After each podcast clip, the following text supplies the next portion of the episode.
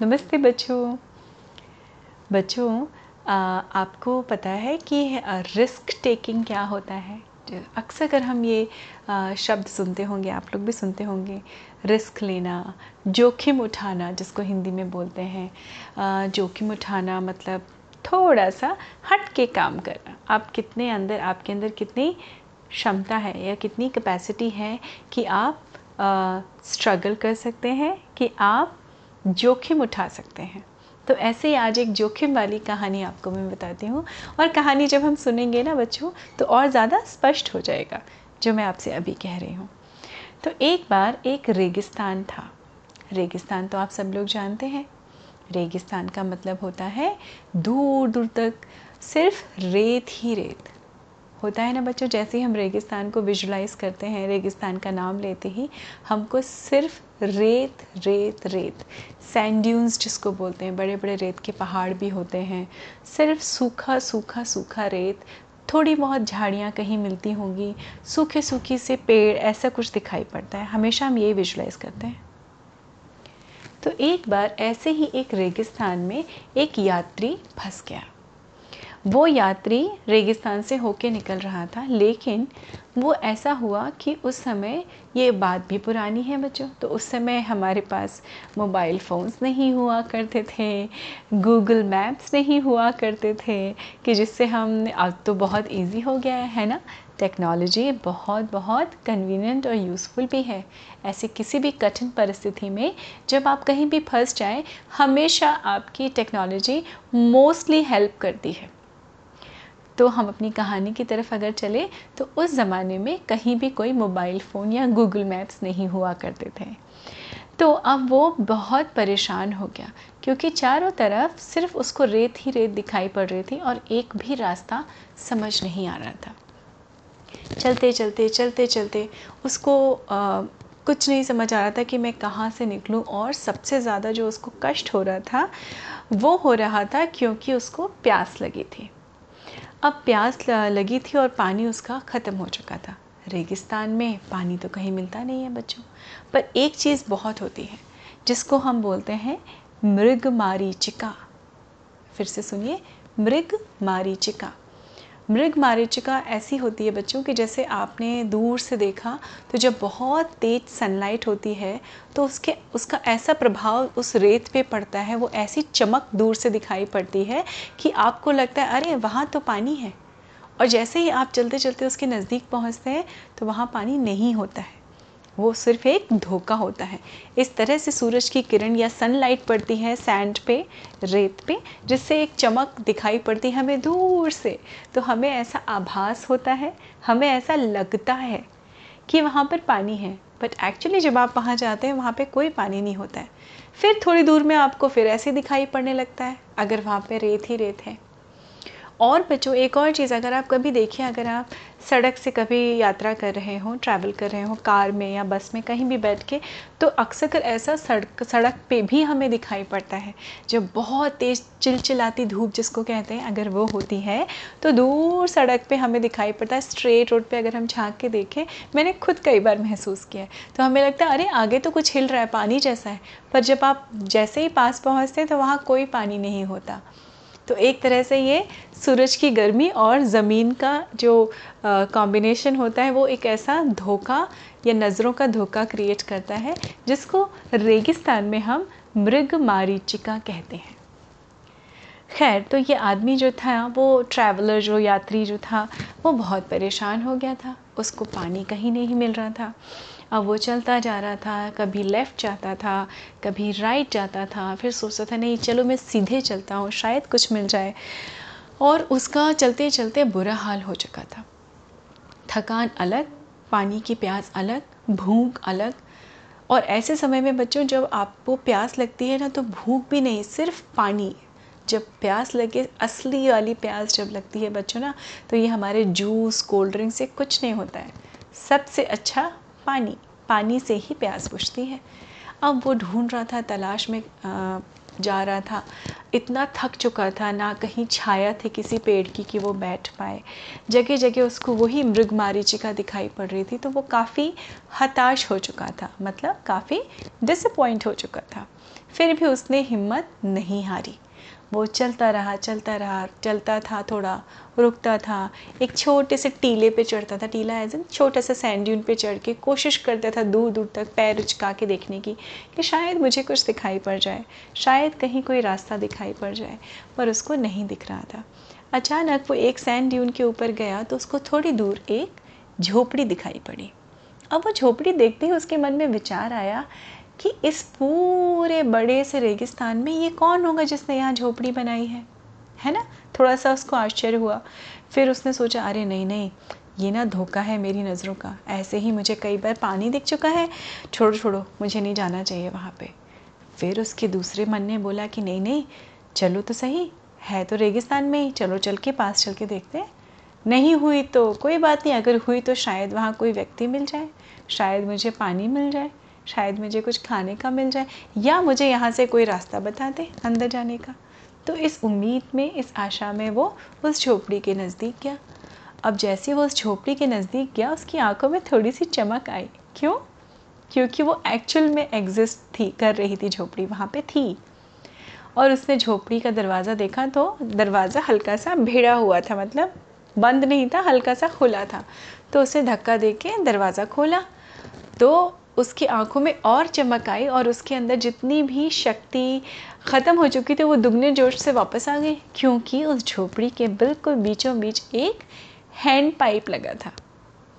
Hand pipe मतलब जिससे चला चला के आप पानी निकालते हैं। हैंड पंप, हैंड पाइप जो भी हैंड पंप बोलते हैं एक्चुअली तो बिहार में उसको चापाकल बोलते हैं और कहीं कहीं हर रीजन में अलग अलग नाम होते हैं। तो वैसे ही हैंड पाइप लगा था। अब तो उसने, आओ देखा ना था, अपना बैग इधर फेंका, टोपी इधर फेंकी, जल्दी से दौड़ते दौड़ते गया और उसने ना जाने कितनी शक्ति उसके अंदर आ गई थी कि उसने फटाफट फटाफट कई बार हैंड पाइप को चलाया, पर हैंड पाइप से पानी का एक भी, पानी की एक भी बूंद नहीं गिरी। अब इस उम्मीद को जब ट्रैश होते देखा तो वो निढाल होके नीचे गिर गया और वो लेट गया और ये सोच रहा था कि भगवान ऐसा क्यों कर रहे हो? जब ये हैंड पाइप है तो उसमें पानी भी दे देते ना, मुझे बहुत प्यास लग रही है। अचानक उसकी नज़र पड़ी झोपड़ी की छत पे। झोपड़ी की छत पे एक वायर से लिपटी हुई बॉटल टंगी हुई थी, जिसमें पूरा पानी भरा हुआ था और उसके ऊपर एक पेपर चिपका हुआ था। ओ, फिर जोश के संग उठा, उसने फटाफट से झोपड़ी से वो ऊपर छत से उसकी बॉटल ली और उसमें पढ़ा। तो उसमें पेपर में लिखा हुआ था कि इस पानी को हैंड पाइप में डाल दो और फिर चलाओ तो इसमें से बहुत सारा पानी निकलेगा। अब क्या हुआ? इस आदमी के यात्री के मन में एक कॉन्फ्लिक्ट हुआ। कॉन्फ्लिक्ट होना बड़ा नेचुरल होता है बच्चों, ऐसी परिस्थिति में जब आपको भयंकर प्यास लगी हो और आपके हाथ में एक बॉटल पानी हो और उसमें ये लिखा हो कि इस पानी को भी आप हैंड पाइप में डाल दीजिए तो आपको और पानी मिल जाएगा। अब उसके मन में एक तो लग रहा था कि नहीं नहीं नहीं, मुझे ये गलती नहीं करनी चाहिए, मुझे तो बड़ी प्यास लगी है। भाई, मैं ये पानी पी लूँ, देखी जाएगी और फिर मैं यहाँ से चला जाता हूँ। एटलीस्ट मेरी प्यास तो बुझेगी। दूसरी तरफ़ उसके मन में दूसरा ऑप्शन लग रहा था कि नहीं, क्या पता ये बात सही लिखी हो इस बॉटल पे कि मैं सच में इस पानी को डालूँ और सच में पानी निकल आए इसमें से। अब उसने दो चार दो चार मिनट सोचने का समय लिया फिर उसने कहा, देखा जाएगा। ईश्वर ने जो सोचा है, जैसा भी सोचा है, वैसा ही होगा। लेकिन अगर इस किताब, इस पे, पेज पे लिखा हुआ है कि इस पानी को हम हैंड पाइप में डाल दें तो मैं डाल देता हूँ। उसने हिम्मत करके कांपते हाथों से, क्योंकि एक बहुत बड़ा निर्णय था बच्चों, उसके लिए कि वो पानी जो उसके सामने था, उसको वो अपने आँखों के सामने ही हैंड पाइप के अंदर डाल देता है। एक ऊपर से होल होता है बच्चों, उसमें अगर डाल दें तो एक प्रक्रिया होती है। जब भी हैंड पाइप का पानी उतर जाता है तो थोड़ा सा पानी ऊपर से डालने से और उसको फिर से आप चलाएँ तो पानी आ जाता है। और आप यकीन करेंगे बच्चों, जैसे ही उसने वो पानी डाला बॉटल बगल में फेंकी और बेतहाशा मतलब नॉन स्टॉप रुके हुए उसने, जल्दी जल्दी जल्दी जल्दी हैंड पाइप को चलाना शुरू किया। जितनी ताकत और जितनी शक्ति से वो कर सकता था उसने किया। और ये देखिए मतलब ठंडा ठंडा पानी निकलने लगा उसमें से। उस यात्री की तो आ, खुशी की सीमा नहीं थी। उसने कहा वाह वाह वाह। उसने पता नहीं उसने कितना पानी पी लिया। बहुत सारा पानी पिया बहुत खुश हो गया और आ, अपने आप से वो हल्का हल्का नहा भी लिया। उसने खूब सारे पानी के छप्पे मारे अपने ऊपर अपने आप को क्लीन किया साफ़ किया बैठा फिर पानी पिया। जी भर के पानी पिया फिर उसको ध्यान आया कि अरे उसने फिर उसी बॉटल को भरा और भर के वैसे ही तार से वहाँ बाँध दिया। जब वो तार से बाँध रहा था तो उसकी नज़र पड़ी सामने वाली दीवार पे। उस दीवार पे भी एक बॉटल लगी हुई थी। उस बॉटल में भी कुछ रखा था अंदर। वो उसने झटपट जाके उस बॉटल को भी खोला और उसमें क्या रखा था? उसमें लिखा था, वहाँ से बाहर जाने का रास्ता। उसने कहा, अरे वाह! ये तो बहुत अच्छी बात है।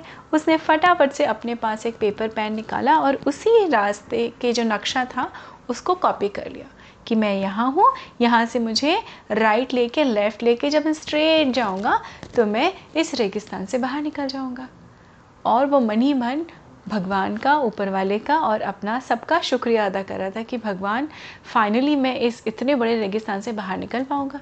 और उसने फिर से वो मैप वैसे ही बॉटल में डाला, उस शीशे को बंद किया और उसको भी वहीं रख दिया और वहाँ से वो चल दिया। खुशी खुशी उसने अपने पास जितनी खाली बॉटल्स थी, उसमें भी पानी भर लिया कि आगे रास्ता पता नहीं कितना लंबा है। इसमें कुछ लिखा तो है नहीं कि कितना लंबा रास्ता है। अब वो चल दिया। थोड़ा सा आगे चला होगा, उसने पलट के झोपड़ी की तरफ़ देखा और फिर उसके दिमाग में कुछ बात आई। वो वापस आया। उसने वो पानी वाली बॉटल जो उसने ऊपर छत पे लगाई थी ना बच्चों, उसको निकाला और उस पर जो पेपर था, उस पर क्या लिखा था? उस पर लिखा था, इस पानी को हैंड पाइप में डाल दो, डाल दीजिए, फिर से चलाइए तो पानी निकलेगा, आपको पानी मिलेगा। और उसने उस पेपर पे सबसे नीचे क्या लिखा? यकीन मानिए, ये सच है। ऐसा होता है।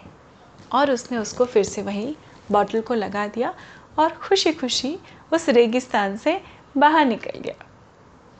तो थी ना एक एडवेंचरस सी और अच्छी सी कहानी। इस कहानी से हमें क्या शिक्षा मिलती है बच्चों? पहली बात, कि हमें जोखिम उठाना आना चाहिए। उस यात्री ने जोखिम उठाया। कि जब उसको भयंकर प्यास लगी थी, बहुत तेज़ प्यास लगी थी, फिर भी अपने हाथ में आए हुए पानी को भी उसने उस हैंड पाइप में डाला, हैंड पंप में डाला, इस उम्मीद में, इस आशा में कि इसमें से पानी निकलेगा। और एक्चुअली पानी निकला। तो पहला, पहली बार उसने जोखिम उठाया। दूसरे, अपनी उम्मीद को उसने सफल बनाया क्योंकि उसने मेहनत करके पानी को, पंप को चलाया और पानी निकला।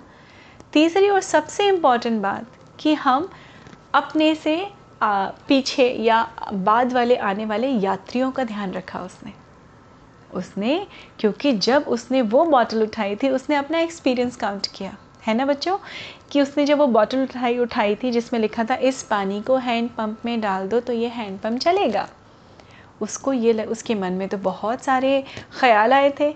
तो उसने सोचा कि आगे आने वाले यात्री अगर इस बॉटल को उठाएँ तो उनको ये पता होना चाहिए, कोई डाउट नहीं होना चाहिए कि ये होगा कि नहीं होगा। इसलिए उसने उसमें नीचे दो लाइन ऐड कर दी। यकीन मानिए, ऐसा होगा।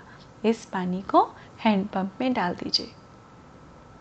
तो ना ना केवल उसने जोखिम उठाया, अपनी उम्मीद पूरी की, वरना इसके अलावा जो सबसे और ख़ास बात है बच्चों, कि उसने दूसरों का भी ख्याल रखा। तो देखिए बच्चों, कितनी मज़ेदार सी कहानी थी ना?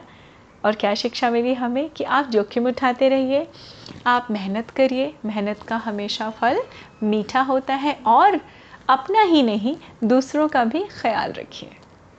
तो ऐसे ही हँसते मुस्कुराते रहिए, स्वस्थ रहिए, मस्त रहिए। मैं फिर मिलती हूँ आपसे अगली कहानी में। नमस्ते बच्चों।